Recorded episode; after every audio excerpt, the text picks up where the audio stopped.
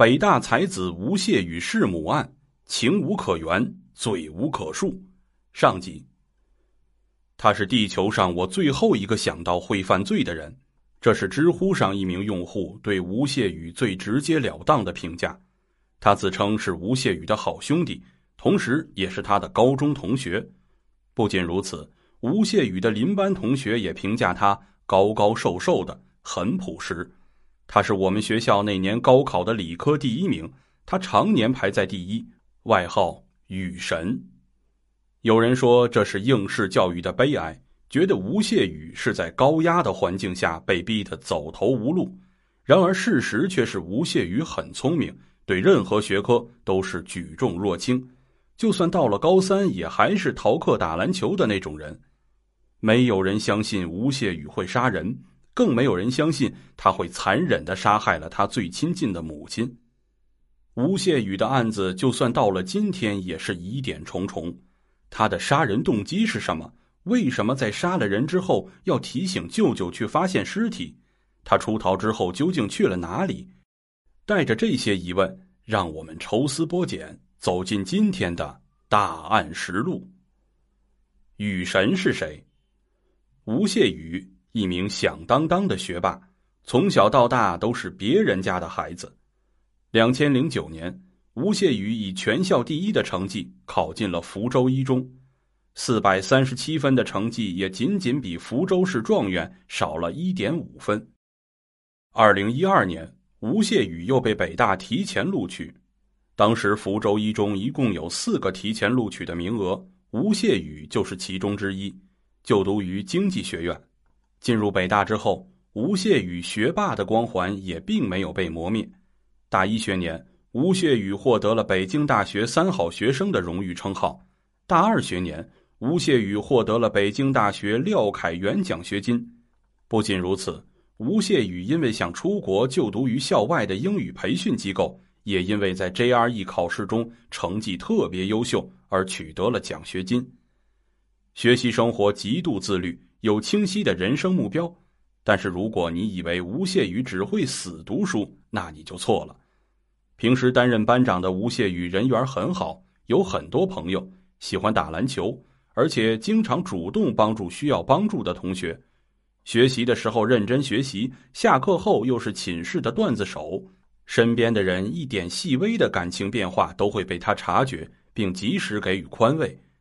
尽管吴谢宇几乎包揽了各种奖学金和荣誉，但是偶尔也有失手的时候。有一回评选省优秀学生，吴谢宇以微弱之差落选，他并没有气馁，而是非常坦然的接受了这个结果。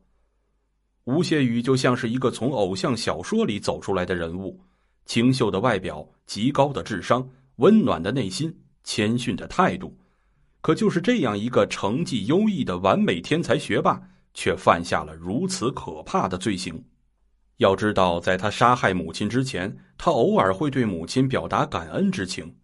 二零一三年，还在人人网的主页写下：“如果拿你身上二十斤肉换取母亲的十年长寿，你愿意吗？愿意的，请转发。”很多人都会当成玩笑一般，但是吴谢宇没有配文字。默默的转发了这条内容。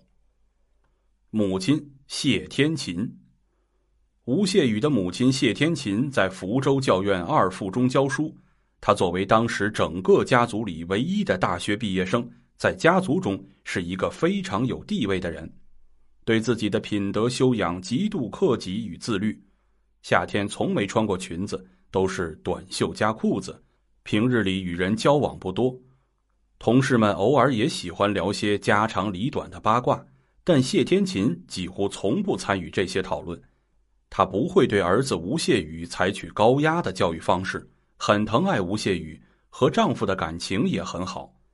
只是在二零一零年，丈夫患癌症去世后，谢天琴变得沉默易怒，只要楼上住户稍微有点吵闹，她就会冲上楼去数落几句。值得一提的是。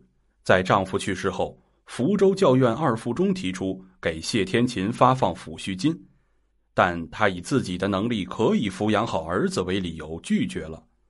同样的，吴谢宇的学校在得知了他父亲病故的消息后，也想给他发一笔助学金，也被吴谢宇拒绝了，并且他希望学校不要再扩大传播这件事。完美犯罪。如果吴谢宇没有给舅舅发那条短信，或许直到谢天琴的尸体腐烂化为白骨，都不会有人发现。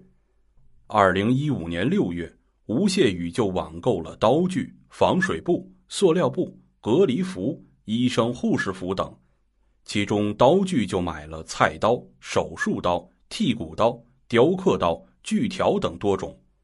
二零一五年七月，吴谢宇在家庭群里发消息，自己要去麻省理工做四年的交换生，与母亲同行，乘坐七月二十五日的航班飞往美国。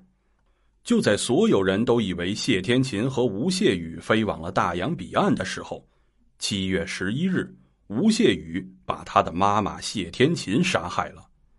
不仅如此，确认谢天琴已经死了之后，吴谢宇用塑料薄膜把谢天琴的尸体裹了一百多层，每一层中间还细心的放有活性炭吸味道，整个房间也密封的很好。